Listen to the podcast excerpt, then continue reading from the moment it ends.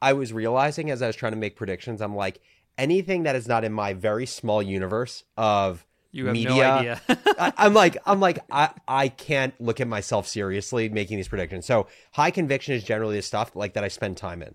The first one, By the way, that's is- one of my signs of like a mature, self-aware entrepreneur is when like a person says to me like, "I know this really well, so I'm to but these things like I have no clue." And when someone like has the same level of knowledge on everything, I immediately don't believe anything that they say. What's up, everyone? I'm Alex Lieberman, And I'm Sophia Amoruso. Yo, this is Jesse Pujji. and this is the Crazy Ones. What's up, Misfits? Welcome back to the Crazy Ones, the best startup show on planet Earth. I am so excited for an amazing 2023. So let's do this damn thing.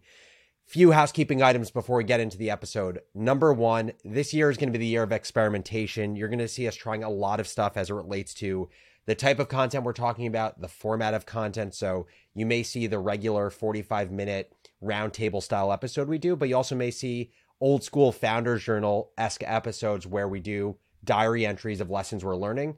We may also incorporate interviews with some of the best entrepreneurs in the world. So stay tuned for some of these things. And as always, we want to hear your feedback. So shoot an email to the crazy ones at morningbrew.com and let us know what you think. Second, I want to share that our co-host Sophia Amoruso is not going to be a regular host on the pod moving forward. Sophia has an amazing amount of really exciting things going on this year for her as it relates to her investing career, her entrepreneurial career, and it simply is just taking up too much time. And we're super excited for her. She's a friend of the pod. She's for sure going to be on this show in the future as she sees really cool things happening with her investing, with her businesses like business class.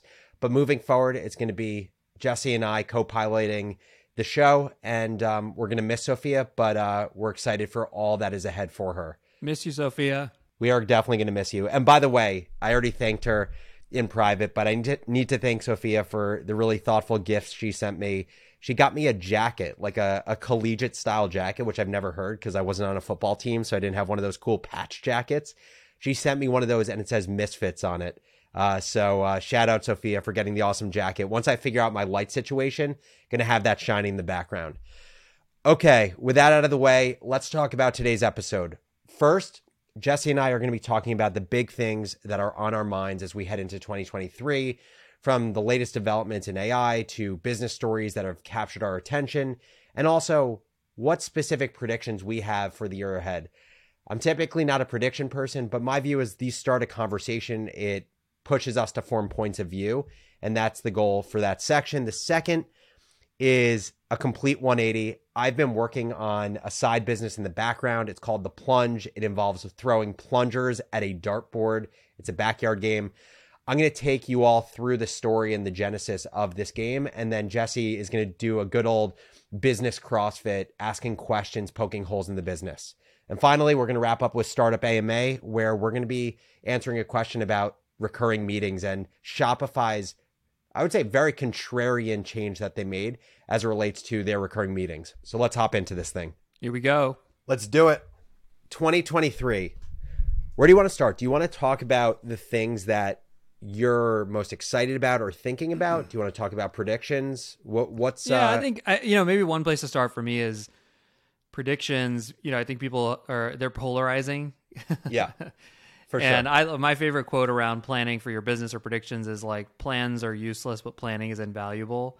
And so I always relate to these things as yeah, the predictions are going to be wrong for sure. We're going to get them wrong, but the the thought process and the cycling around in your brain and talking through with your teams that's where the value comes in because then when you do spot something or something does come up, you're ready to take advantage of it.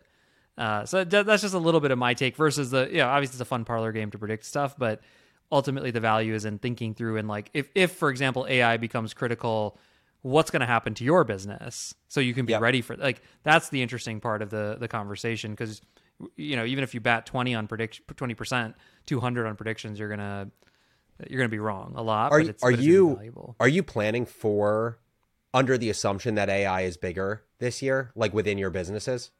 A hundred percent. What does that look like? Yeah.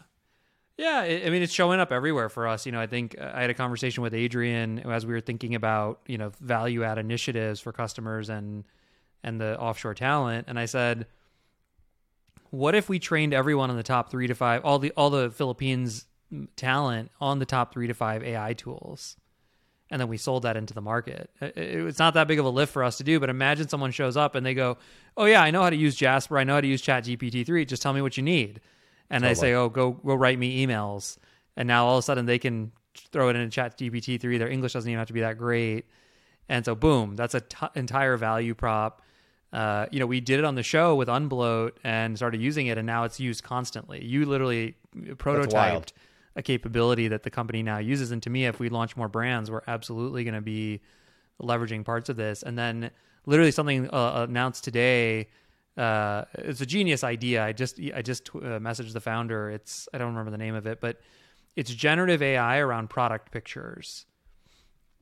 And so, you know, a lot of brands, I know this from Unbloat, you you always want new product pictures, but it's, you got to go pay someone to go take all these pictures.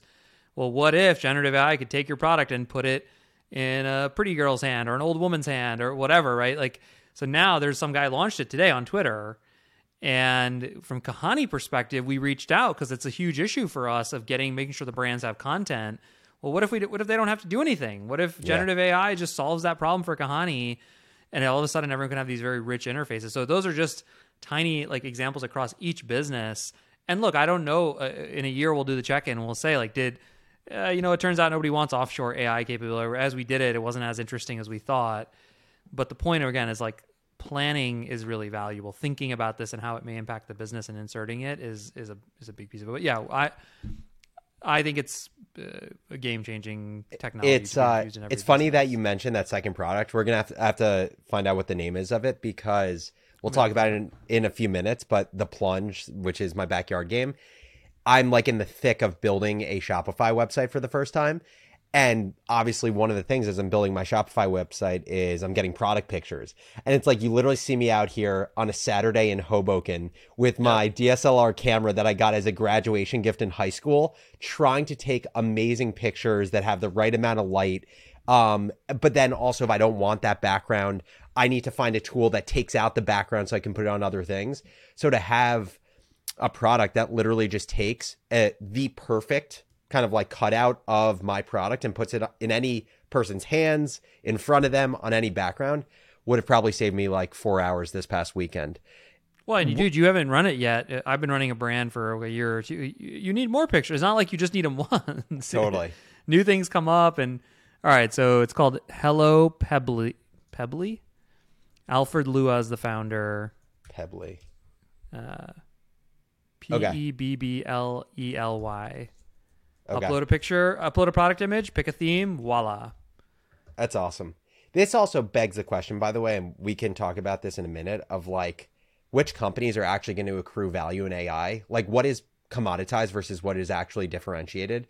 Um, and I was trying to make a prediction on this, and then I kept trying to, and then I was like, do I near, know nearly enough about AI to make a call on this? But we'll talk about it in a minute. I want to start by sharing kind of like my view what's of what's going to happen in the world in 2023 and I want to see if it lines up with you and if it does line up with you how you plan your business in accordance with or kind of differently than this.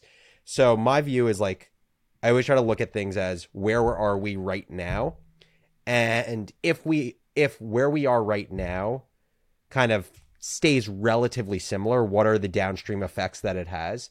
So my view is where we are right now is markets are down somewhere between 20 and 30% in the US. Interest rates are rising as the Federal Reserve tries to bring down inflation, which hit a, a, decade high or multi decade high at 9.1%. It's gotten down to 7.1%. I believe consumers are going to be tighter with their spending as there's less money in the economy from government stimulus during COVID. Inflation is higher, so borrowing is more expensive. I think that the just the value of people's assets will go down, whether it's real estate, what's the whether it's the value of companies. So I just think overall, businesses are not going to perform as well in 2023. Consumers are going to be buying less stuff. Valuations are going to be repriced for higher interest rates. More layoffs are going to continue, I think, across the board. I think, especially with venture backed businesses that are getting pressure from their investors, um, or they don't Well, want they to all raise down overbuilt. You know, they all Yeah. overbuilt. That's a big part of why they're going to keep doing layoffs. I think. Totally. And but I also think it's going to hit like big tech companies who are have seen what Elon has done with Twitter and are Yeah. going to get pressure from activist investors saying, guys, like there Well, there was the to- Amazon news that they're going to do eighteen thousand instead of eleven thousand or something that leaked. I I saw a crazy stat by Scott Galloway. He uh, said he was like, if you want to increase, oh, what did he say? Wait, I have to find this line. He basically was like, if you want to increase the value of Amazon, Apple, or Google by some percent, you can either fire 25,000 people from your company or you have to increase top line by $12 billion. And he's like, when you look at that math, these companies are going to make a very easy decision. So I think so I think that's part of it. Um, I think just focus for companies is going to go from revenue growth to cost control. I think you're going to see consolidations, companies trying to sell because either they see a storm ahead and they want to take chips off the table, or acquirers are going to be looking for good deals. So that is kind of like the picture that's in my head that informs how do we think about the plan for the business moving forward. Does that line up with you? Yeah, broadly, I'd say like it's it's gonna get worse before it gets better. Is what I I kind of a high level version of what you just said. And in part, you know, look, I, I think the other thing to remember that you didn't say related to that is a lot of this is just psychology. It's just fear versus greed, and and there was Yep. a huge period of greed, and it's not like the, the challenge with psychology is it doesn't flip overnight in either direction, and so even if things are fine in a year, if people don't feel like they're fine, and I think that's going to be a bigger challenge, and it just there's ripples that take place. So it, it I think it's going to get worse before it gets better.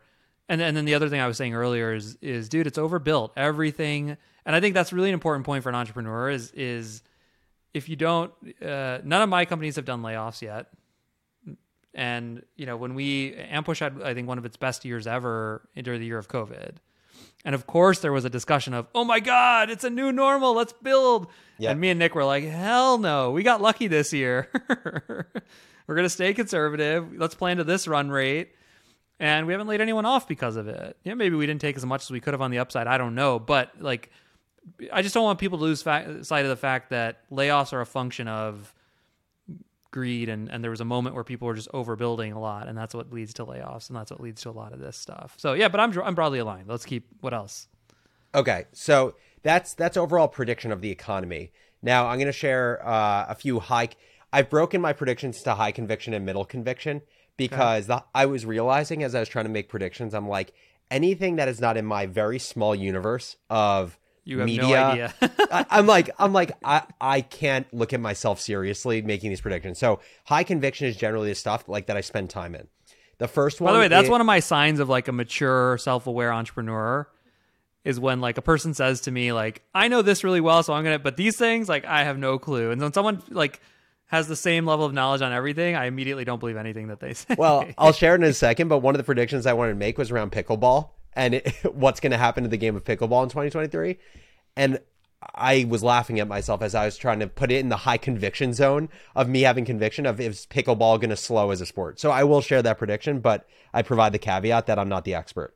First high conviction prediction is that short form video is going to continue to grow at a record pace. And the belief in that is attention shorter than ever before. Uh, with tools like AI, creating short form video becomes easier and easier. I think YouTube continues to invest heavily in it, especially as there are security concerns around TikTok and people are going to need to diversify their audience. And YouTube, I think, has put the pressure on platforms to come up with solutions for monetizing short form video. So I think it's going to be huge.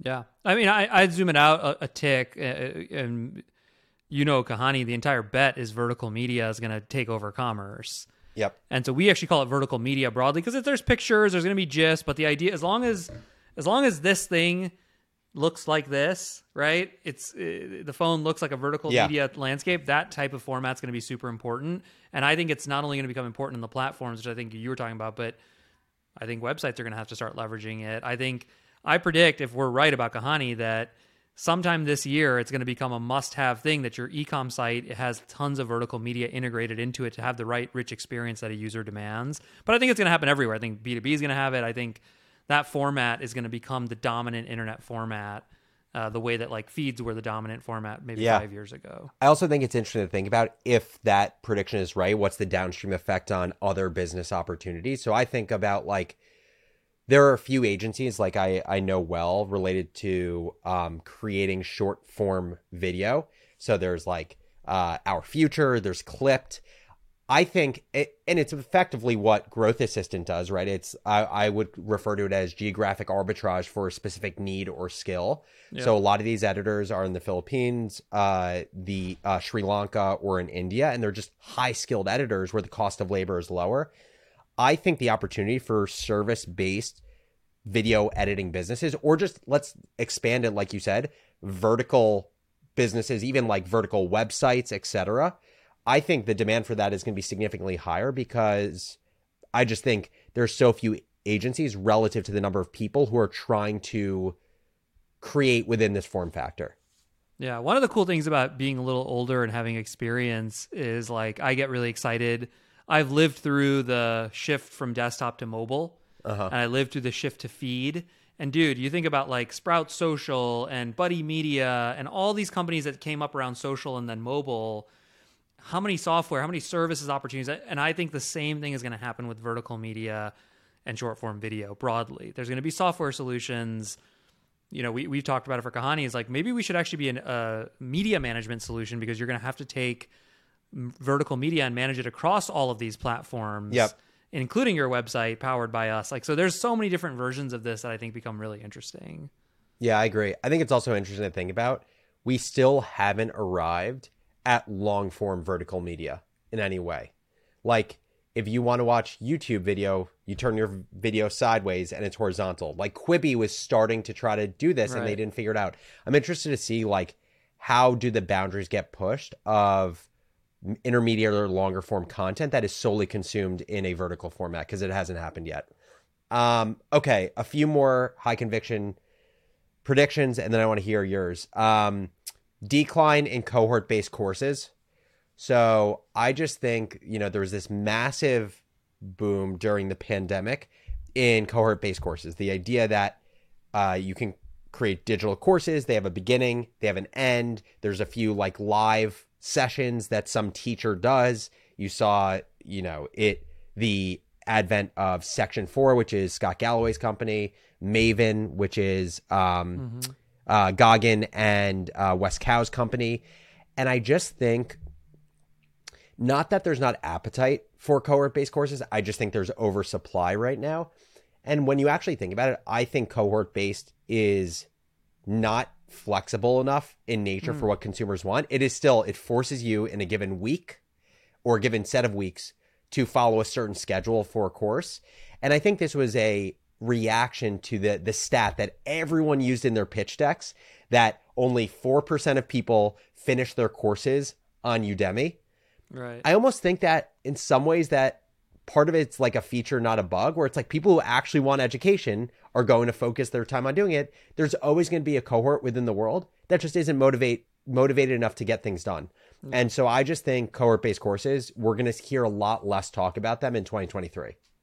Yeah, I don't. I don't. That falls into my. I don't know Yeah. enough to. Eh, you know, the only way I think about those things is I try to pull the pull things forward ten years, and then back into this year from that. So Yeah. in ten years, I think universities and the entire EDU system, other than maybe the top hundred universities, is going to be pretty reimagined.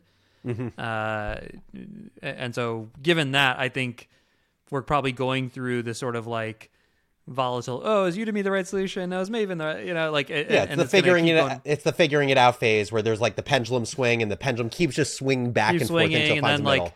All of a sudden everyone's going to realize credentialing is super important. Yeah. Then like I don't think universities are going to die. Like uh, you know, some middle of the road school is going to become a brand that in its region still carries value that someone's going to turn in. Already there's these. Uh, I forgot what they're called, but there's these businesses that take universities' IP and turn them into online. Oh yeah, like like 2U. like 2U, and there's Yeah. there's a bunch of them. It's a big industry, but I think there's going to even be more nimble versions of that and credentialing. Um, I I don't know what's going to happen this year though. Okay, let's hear one from you. Do you have any predictions for the year? Yeah, you know, I, I, the theme. One of the themes I have, uh, I do a lot of bottom up stuff at Gateway X, but then we'll th- we quickly see top down. Um, you know, I, I think one of the big things is I, I'd say in the short term there will be a shakeout in the creator economy. Um, but again, in the long term, I think that category of people and workers is going to continue to kind of grow and explode. Uh, I think similar to all the rest of the economy, it's been overbuilt for what the demand is going to be now. It's going to pull back. There's going to be a flight to quality. But in the medium run, let's say two to three years, it's going to keep being a critical workforce. And I think there's a huge opportunity. One of our lists of, of ideas and items is selling, creating services for that category because they fall into this neither here nor there. Uh, I have a really good idea that I won't share, but like, just imagine that these aren't fully employees. They're not fully contract employees. They're not fully businesses, so they don't check any of the current boxes for all the various products. Payroll runs. Um, one of the one of the juiciest private equity businesses out there. I don't know if I've told you about this. Maybe offline I've told you. Is like is like rights management for Hollywood people. I think you've like vaguely mentioned it, but walk walk me through it. So it. you know, in a movie, 200 people run on the credits, and each of them has a different deal with the studio to get paid. And every time that movie shows up on TBS or someone quotes it, like there's some mathematical Oh, yeah. compensation that needs to be calculated and paid to that person. Like it's a crazy complex. So guess what? The, there's a bunch of private equity owned now because they're such great businesses, payroll companies that uh, that run that run the gamut on that and make I think 45% EBITDA margins. They're software companies with payroll components. I think something like that. That's actually a very good idea too for the creator economy. But there's just all these things that I think you can build around that economy over time. Yeah, I But in the meantime, I think it's going to have a pullback. Like I think you're going to see a lot of people getting out of it. yeah this year. I so I I agree with the analogy. Uh, now I remember the the kind of like the the payroll companies you mentioned that basically true up the payment of everyone who gets pieces of movies. I guess one question I'd have there is like creator economy still feels like a fraction of the movie industry. And so the question is is how big can it get? And I don't know, I, I go back and forth on how big I can get. And I'm saying this as someone who is like the biggest proponent of the creator economy, but I've just watched in the last year, like you said, there's just like this overfunding of creator businesses because the more time that I've spent just in the startup space, the more that I've learned that uh, venture investors are far less independent thinkers than I thought they were. Like I always assumed it was like the smartest people with the most contrarian views who didn't give a shit what other people were doing, and it's like the exact opposite. My my thought on the creator economy Everyone's is human. I get yeah. Creator economy economy funding is going to dry up this year. yeah. And my view is like the there are there are lots of businesses to build in the creator economy still. There are not a lot of businesses that are what I would call venture scale creator economy businesses right now. I think the only venture scale creator economy businesses that, uh, businesses that I can think of at the moment are what I would call electricity businesses or utility businesses, businesses that get a piece of every transaction of create of creators. The funny thing about this, and we don't refer to them as creator businesses, is like those businesses are Facebook, they are Instagram, they're TikTok, they're OnlyFans. They're getting a piece of every creator. And and I I haven't seen a business yet, other than maybe like Cameo, which has an X factor like talent that people already have affinity for, that I think has venture venture like upside. The only other business I can or type of creator business I can think of are creator founded businesses hmm. that are built with top 0.1% creators. So businesses Right, that are right. built with the Mr. Beast of the world where Feastables is doing, you know, a million dollars a month in just Walmart businesses like that. So I just Yeah. I haven't found I think in the a- short term we uh, tend to underestimate the scale of things. Like it's crazy, dude. We when we started running Ampush, uh, Facebook was doing less than a billion in revenue. In 2015, I was like, "Oh, I don't know what should, should we sell this thing?" Uh, 24 billion in revenue. Today it's doing 110 billion in revenue. And like I totally missed it. I I was like, "Oh, Facebook's like petering out in 2015." it's And wild. in many ways, most of the value creation. So, I do it. I think the I don't know. I think the creator economy ultimately is going to be much more verticalized. It's going to be the What do you mean creators are going to get bigger. The ver- the verticals are going to get more pronounced. Like right now, it's a free for all. It's like, uh, you endorse my supplement, you also endorse my blender, and Yeah. uh, that's not the future of that, you know. And it doesn't take much. Uh, when you think about the value of an endorsement, like Michael Jordan, what percentage did he get of Nike? He's the first influencer, Yeah, really. yeah. And what if that happens broadly across the entire economy still? I, I totally agree with that. I guess the one nuance there though is you're talking about Michael Jordan, who is the greatest athlete of all time. How many? But just take a percentage of what he got over the revenue he generated and apply Yep. that to a twenty trillion dollar GDP economy, right? And now you have I don't know, say five ten percent. Like it's a huge economy that Yeah. then, by the way, has to get organized, has to get verticalized. Uh, you know, they're going to be top percent. There's going to be all kinds of an, a, a system built around that, in my opinion. Well, we'll get to it in le- in a few minutes because I'm thinking a lot about how, if at all, do I incorporate creators into this backyard business I'm building. So I'm going to be interested to get your thoughts on it. I want to just throw out a few of these middle conviction, uh, middle conviction predictions just for shits and giggles, and then we'll talk about the uh, plunger business. So the first prediction is that Elon will no longer be the CEO of Twitter by the end of 2023, but Twitter as a platform will be thriving. What does thriving mean? I don't know the answer exactly, other than that, like, revenue is trending up, cost base is still low, and it feels like they're they are innovating on the platform a lot. Do you Yeah. agree? Yeah, nine out of ten. I mean, I agree. Okay. Uh, pickleball growth slows. So I just Do you play this pickleball? is yeah. I mean, I've played. I don't play it like regularly. I think it's a very fun game, but it just feels like one of those things where the the the hype to reality ratio feels like it's off. Like I would say in AI, there's a lot of hype right now, but like reality also feels very high. Pickleball will like pickleball is a professional sport right now. I just don't view it as a high skill enough sport to hmm. ever be like a big sport like the major four sports. yeah, Yeah, I, can think- I, I can tell you're someone who really likes pickleball and you're taking No, I know, dude. I've never played pickleball until the holiday season. Oh, really? But I'm a super competitive tennis player, and so I was immediately very good. Like I, I not surprisingly, right? Like I, I know how to move the racket, and Yep. where what I was actually just thinking about is is the big four. Like, is pickleball entertaining to watch? Because it's clearly very entertaining to play and easy, and, and it, it has this huge just top of funnel. Because you know, I, I was playing with my seventy plus year old father in law, Yeah. and then my brother in law's Yeah, the top of funnel is everyone. Everyone she- who's interested in a workout or a sport. and was well I was me and my brother-in-law were playing and we're both competitive tennis players we're good like i would beat 95% of people on the tennis court random Yep. people right but we were playing a pretty competitive game with the four of us and and so that was interesting it was just like it just has a very wide funnel i don't i mean yeah i don't think i think i think that's premature maybe five years you're right i think it'll keep growing Okay. Okay, we'll we'll check uh, January 6th of uh, 24, but uh, my guess is the growth rate is lower than uh, 2022. Uh, what? Let's do two more. Um, TikTok is sold to a U.S. company. I agree Okay. Uh, the only caveat in this is microsoft uh, honestly, you think Microsoft? I don't know enough about U.S. politics, honestly, to know how deals like this are timed based on different political agendas and what the the the election cycle is. So, like, I know there's a 2024 election cycle. I don't know how that impacts whether this ends up getting pushed out to 2024 right before the election. Yeah, my, my here's my cockamamie theory. There's some real stuff that the CIA and whoever else is thinking about.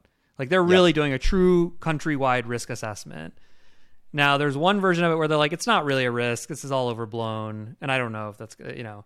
Then there's another one where it's like, no, no, holy crap, this is a huge problem. This can't exist. It's a national security threat. Then in in scenario that scenario, the Biden administration goes, is it good for us to push this? Like, is it a great thing to get reelected on? To your point, if so, he's going to go super public with it, the way Trump did. Yep. If not, he's going to still make it happen, but they're going to kind of like back to you know, look, guys, I'm sorry, we're gonna we're gonna block you in the country, but it's not going to be very headliney type news. But it's gonna a, deal is going to happen. They're gonna the government's literally going to broker a deal, and Microsoft. I mean, Yeah. Microsoft is the right buyer for so many different reasons, and then. Uh, if it's not actually deemed a threat, then I think it's a little bit more a typical strategic process. Like I, I don't, I don't think it, the, the the government necessarily, unless unless again politically they go, I don't care that it's not actually a threat. It's a great thing to get reelected on. I saw a prediction by uh, Adam Ryan that he thinks Disney is going to acquire TikTok. He thinks No chance. Disney will acquire TikTok and they'll sell off ESPN to be able to fund it. You don't No think there's any chance?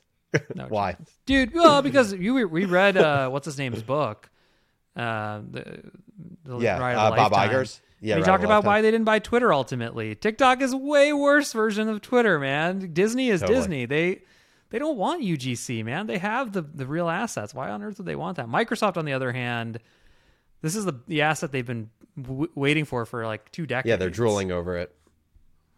It's interesting. We'll see.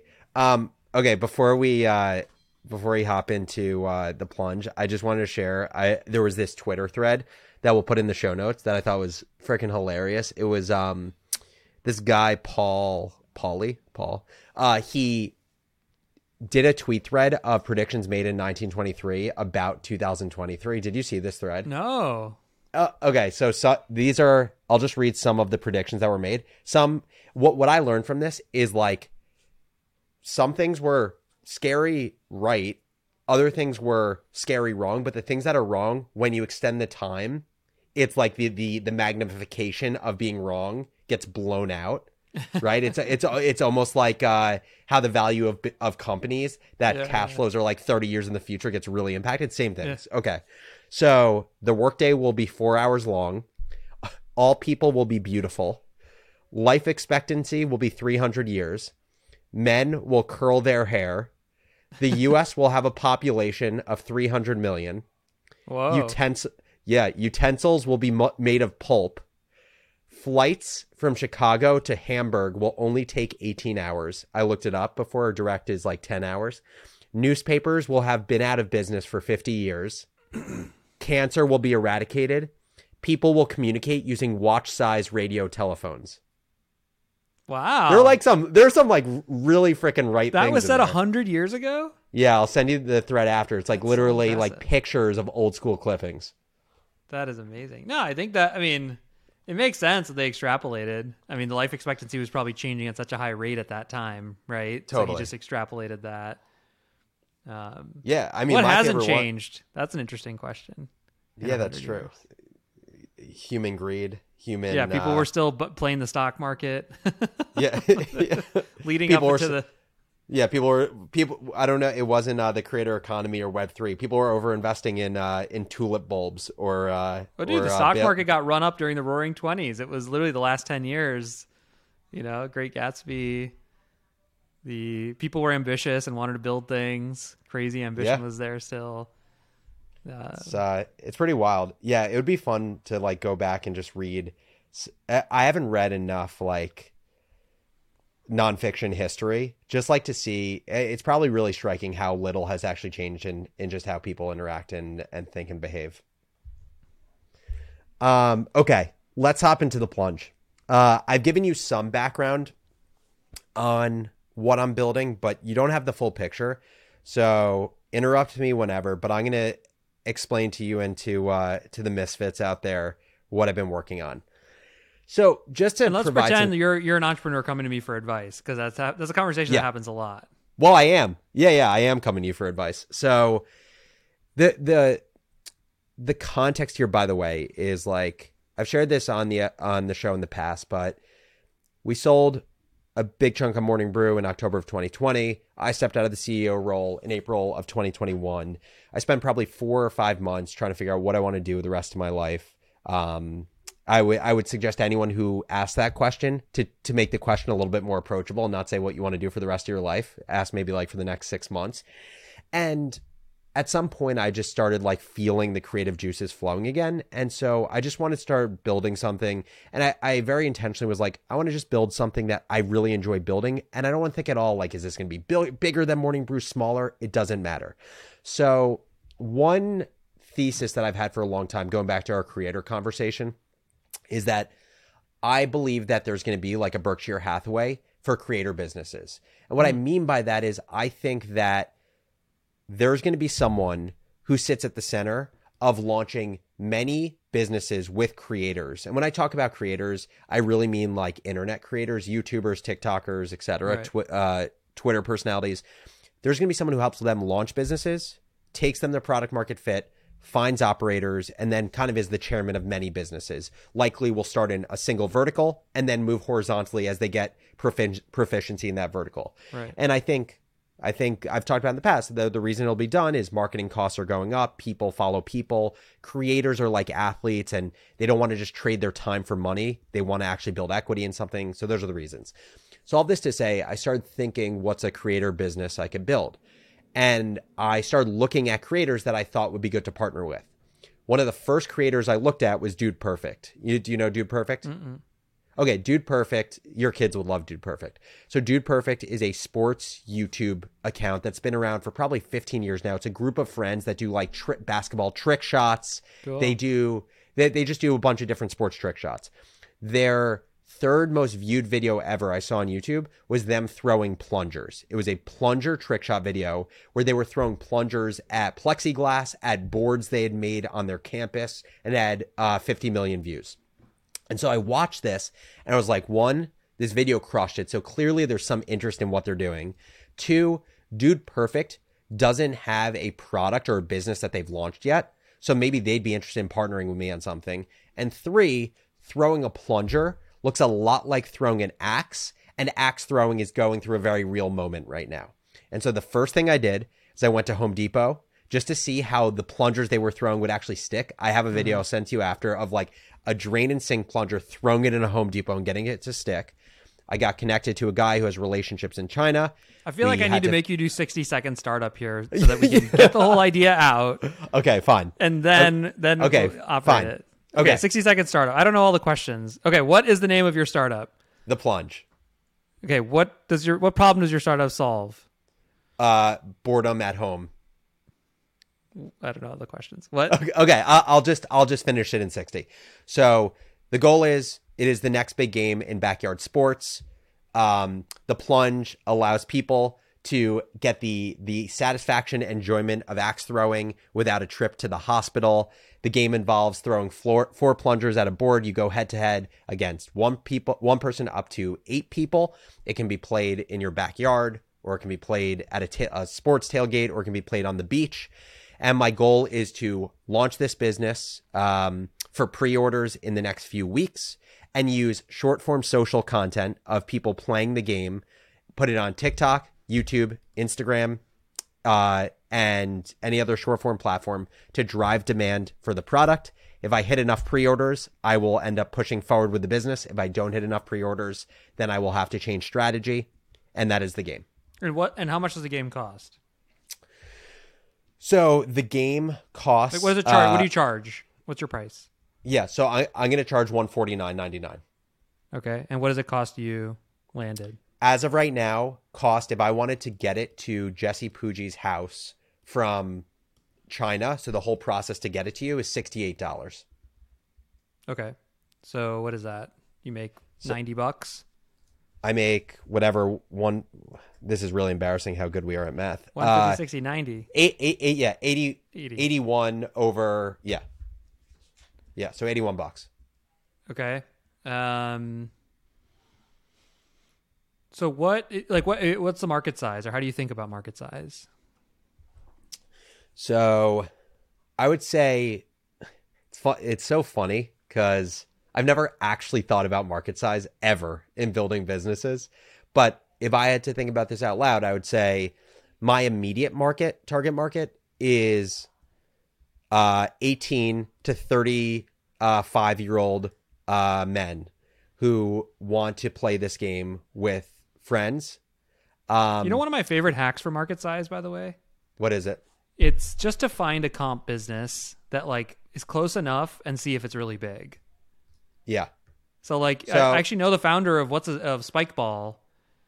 This reminds me a lot yeah of chris Spikeball. so i'm, t- I'm talking so in doing kind of this game i'm talking to i've talked to chris from crossnet and i'm talking to chris from spikeball i know that he has sold spikeball um wait one second i was on their site i think they've sold 2 million sets let's see Okay.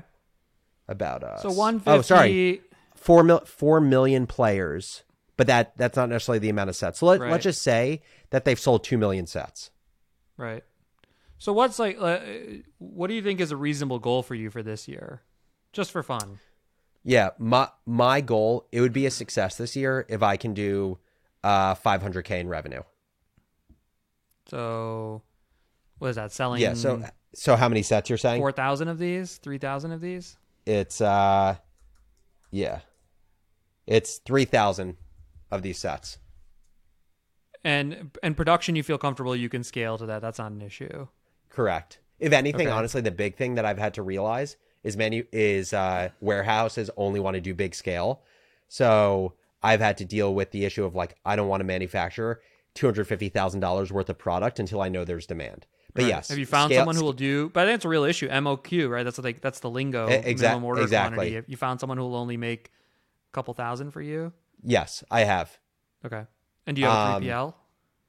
Don't have a three PL yet. Okay, I can refer you to the one that we use for Unbloat. Okay. They're in Michigan. They're, they're like they're very Yeah. centralized. They're a little old school, but that's an important part of this is like a good one that you can trust. Yeah. So so I need a three PL. Um and uh you know Have- haven't done that yet. Just been literally focused on getting the game. I would not. By the way. I didn't do any packaging or shipping. I sent my stuff in an ugly box. Still do until Did it you? gets to a certain scale. Yeah, I mean, it's an example of validation. Like to me, you you know, you validate it. Depends a little bit on your taste, of course, but maybe you yeah, get a. my, by the way, my my whole ethos here, and I don't know if you approach things in the same way. It's like my whole ethos, ethos is how can I spend as little as humanly possible on this until I know that there's demand and that there's money coming in the door. So on this whole so how will you know far- that? Um, it's a great question. It's actually one. So my, it's one of my biggest questions right now, which is what's enough pre-order? What's enough pre-orders to justify moving forward with production? I think if I can in the first few months get 500 orders, that feels pretty good. That feels pretty good. Um, but I've only. By, by the way, why are you doing it this way though? If you don't care about the size, why? There's some demand. I mean, dude, there's 330 million people in the U.S. Yep. Why do you care? Why like if you don't mind if this is a 2000 unit a year business forever, why do you care? Why are you even creating that that thing for yourself? Go figure it out. Go figure out how to find those 2000 purchasers per year. Like the you know what yeah, I mean? y- Yes, I I agree with that. I just, but so w- wait, when you say what, just go figure it out versus doing what? Well, you're creating some like uh, you know, and it's normal for entrepreneurs to create a uh, a stage gate, let's call it, right? Yep. Before they double down. But that's typically normal of a, of a business where you're like, should I invest my time into this? Yep. it, because my time is worth a lot and I care a lot about the scale that this will become. In your case, you said you don't care. So uh, there's some number of people who will buy this. Uh, ev- the the big reason I guess the big the big thing that I'm doing to StageGate is I'm doing pre-orders. So you pre-order the product on the website versus buy it. And the reason is that I want to get to a number uh, a batch size that I can order from the manufacturer because I think like that what the manufacturer won't do is like I get an order on Friday and then I get an order next yeah, Wednesday. of course, of course. They're not just going to You have to order that. a few thousand in the beginning. exactly. So I don't even know. I don't know if I'm going to get to so a few it's thousand. 68 bucks or say 50 because you said to get it to me, they're shipping. So you're you you don't want to spend the hundred grand until you think there's some demand. Exactly. Exactly. Yeah, but I don't know if you if you don't care about the size. There's there's a big enough business here. You could go sell it to like uh, schools or something if you really. I mean, Yeah. Oh, yeah. No, I, yeah, I, no, no, but what, I guess what I'm saying is I don't want to, unless, so your, your view is like you think there's enough demand where you would just eat the hundred thousand dollar cost and have a few thousand games sitting in a storage if I don't care just go- about making like if I don't care the size of the business. yeah, but do you care about losing a hundred thousand dollars? Yeah, I do, but I don't. I, I 330 million people in the U.S., 100 million households. Like I Yeah, very yeah. firmly Math, believe. in- math makes it sound easy. Okay, let's talk about how, what what are your top marketing initiatives? Like, how are you going to go out and market this thing? Yeah, so there's a few things I'm doing. One is I'm planning on creating basically uh, daily TikTok or vertical video content that's going to drop. It's going to be people playing the game. It's also going to be uh, a lot of competition type content where I sit outside in Hoboken with a board and it says hit a bullseye, win a hundred or a thousand bucks. I'm going to do like head to head videos where I'll get two friends. They'll bet each other either money or like an act, and the lo- the winner gets to do something to the loser. So that's like the organic content I'm creating. Now, bringing in the creator piece of this, I'm talking to a few big time creators and I'm trying to decide if it makes sense to work with them. So I'm talking to some. It feels a YouTube. premature to me. I, so here's a couple thoughts. One is, are you going to do any kind of um, uh, are you going to do any? You said you're going to from a marketing. Are you going to do any kind of um, what are they called? Kickstarter or anything like No, that? no. So basically, what I'm doing is the equivalent of Kickstarter. I just did on my own website where I'm having pre-orders. I just don't get the benefit of Kickstarter's distribution, which I, what I'm trying to build up through TikTok videos, and I don't give Kickstarter eight to ten percent. That's kind of the the trade off. Yeah. I can see that. I mean, it they, those can be valuable ways to gauge demand because they have built I agree. communities that respond to different products. And by the way, games are, are supposed to be one of the best categories on Kickstarter. Yeah, I mean, I would I would not take it off your list so forcefully. I would I would keep it in the views. And then on Facebook, you know, what one thing to think about that's an easy way to gauge demand is it, early on. There's like this thing I learned actually because I had been running huge campaigns and then I started running new stuff and I sucked at it, and it's called seasoning the pixel. Mm-hmm. And so what happens is like if you spend too much money too fast on Facebook, you actually their signal is not dialed in yet, and so you waste your money and you don't actually figure out demand. And so the playbook we ran in the second brand we launched that you should look at is create like five static ads and spend 50 bucks a day. And what you're doing is you're actually letting Facebook, and you'll notice every week the like click throughs get a little better, the conversion gets a little bit better. And dude, for this business, if you could get, if during that phase you got the CAC below 50, it's a fucking massive idea. If you got the CAC even break even based on your gross profit, Yep. it's, it's a very bona fide idea because you haven't layered on good create like and You haven't way, so you- optimized at all. At all, right? You layer on email marketing, you layer on these videos that are going to become viral, and anything that's viral on organic becomes amazing as a paid ad, right? And so I would set that up as soon as you can, as, as soon as today or whatever, and, and get that up and running in five static creative that show what the game is explained in very basic terms. I'm going to try to do it before next episode. Yeah, five ads, five ads to the ad set, and then here's the math. Let's think about the math. This is a hundred fifty dollar product. The, the higher demand, there's AOV things to think about, right? So the higher the expense, the higher CPMS you're typically paying because there's less demand, there's less click through conversion. Yep. But the math you have to think about is, let's call it a twenty dollar CPM, and you serve ten thousand impressions. So that's two hundred dollars in marketing expense. How many sales do you get? We call it Ampush calls it APM. It's a mm-hmm. made up metric of acquisitions per ten thousand impressions. It's really click through and conversion mixed. But in your case, we would love to see a three APM, which Yep. means for for ten thousand impressions, we sell three product, and then you could do the math of I get a click through of with with shitty static ads, you'll get a one percent click through maybe Yep. if you're lucky. Like that'd be a good sign, and then we'd have to do the math on the conversion rate. But, let's actually do it for everyone because you know it, so you get ten thousand impressions, you get a Yep. one click through rate. That means hundred people click, mm-hmm. and so you need three percent conversion rate, or you know to get the, Which sounds pretty high. Sounds high. So so maybe it's a one and a half and a and a two or so, Yep. you know.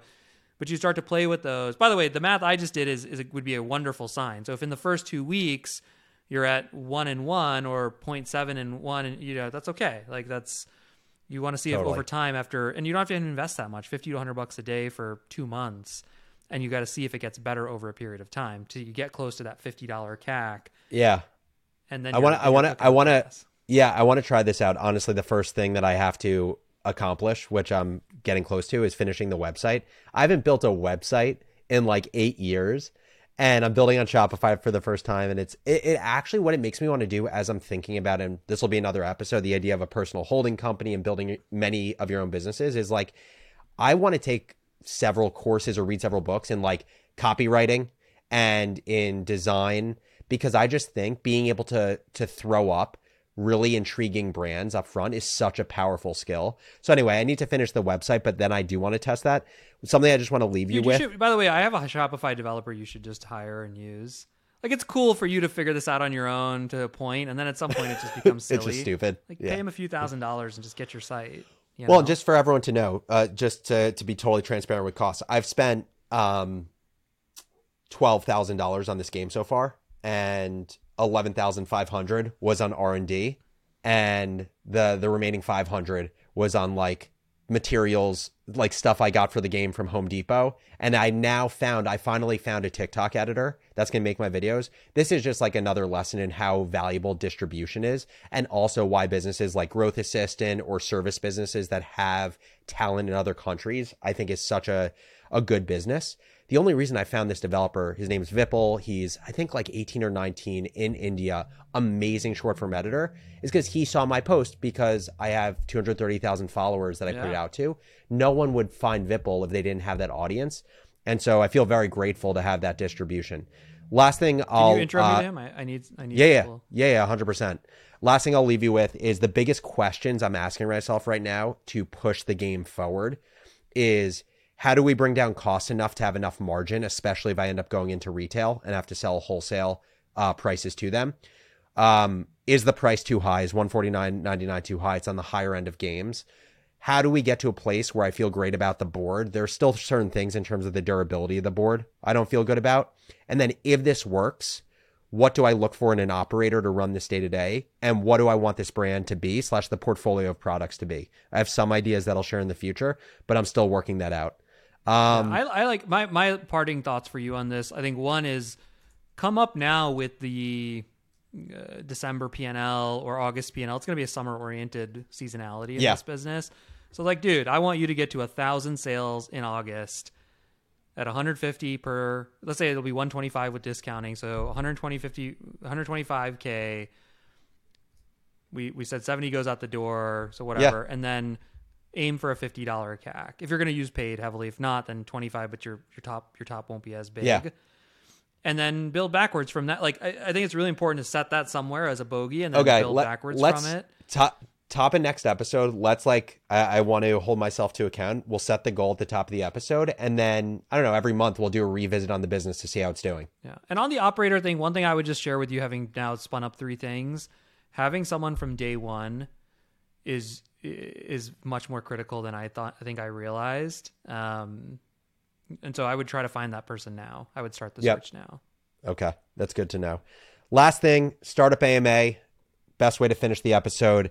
We got a question from Emily. Emily brought up this article that came out in the last few days about Shopify.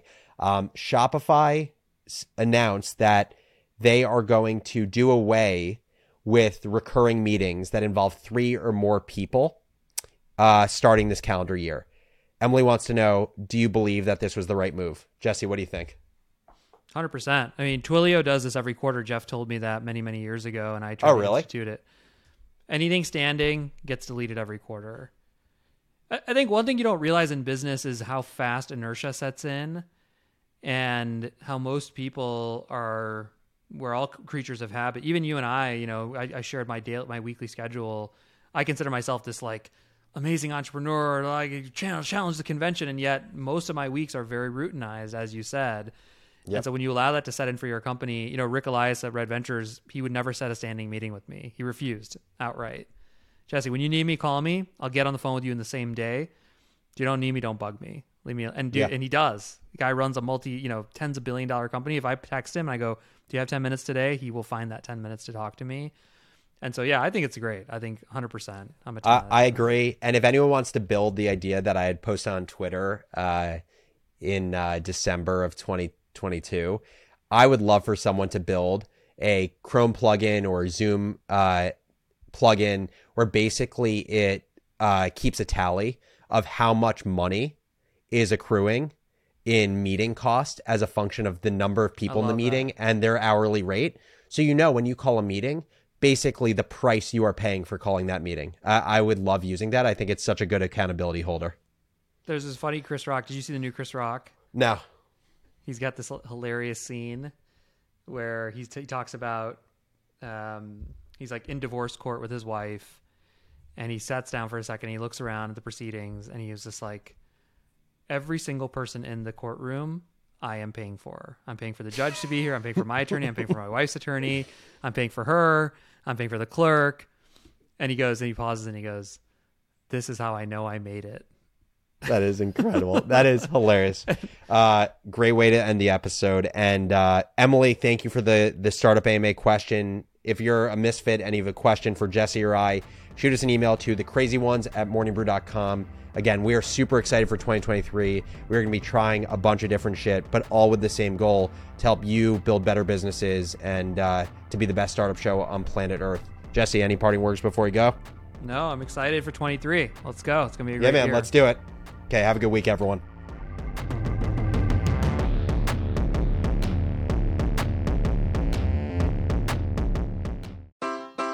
Take your business further with the smart and flexible American Express Business Gold Card. It offers flexible spending capacity that adapts to your business. You can also earn up to $395 in annual statement credits on eligible purchases at select business merchants.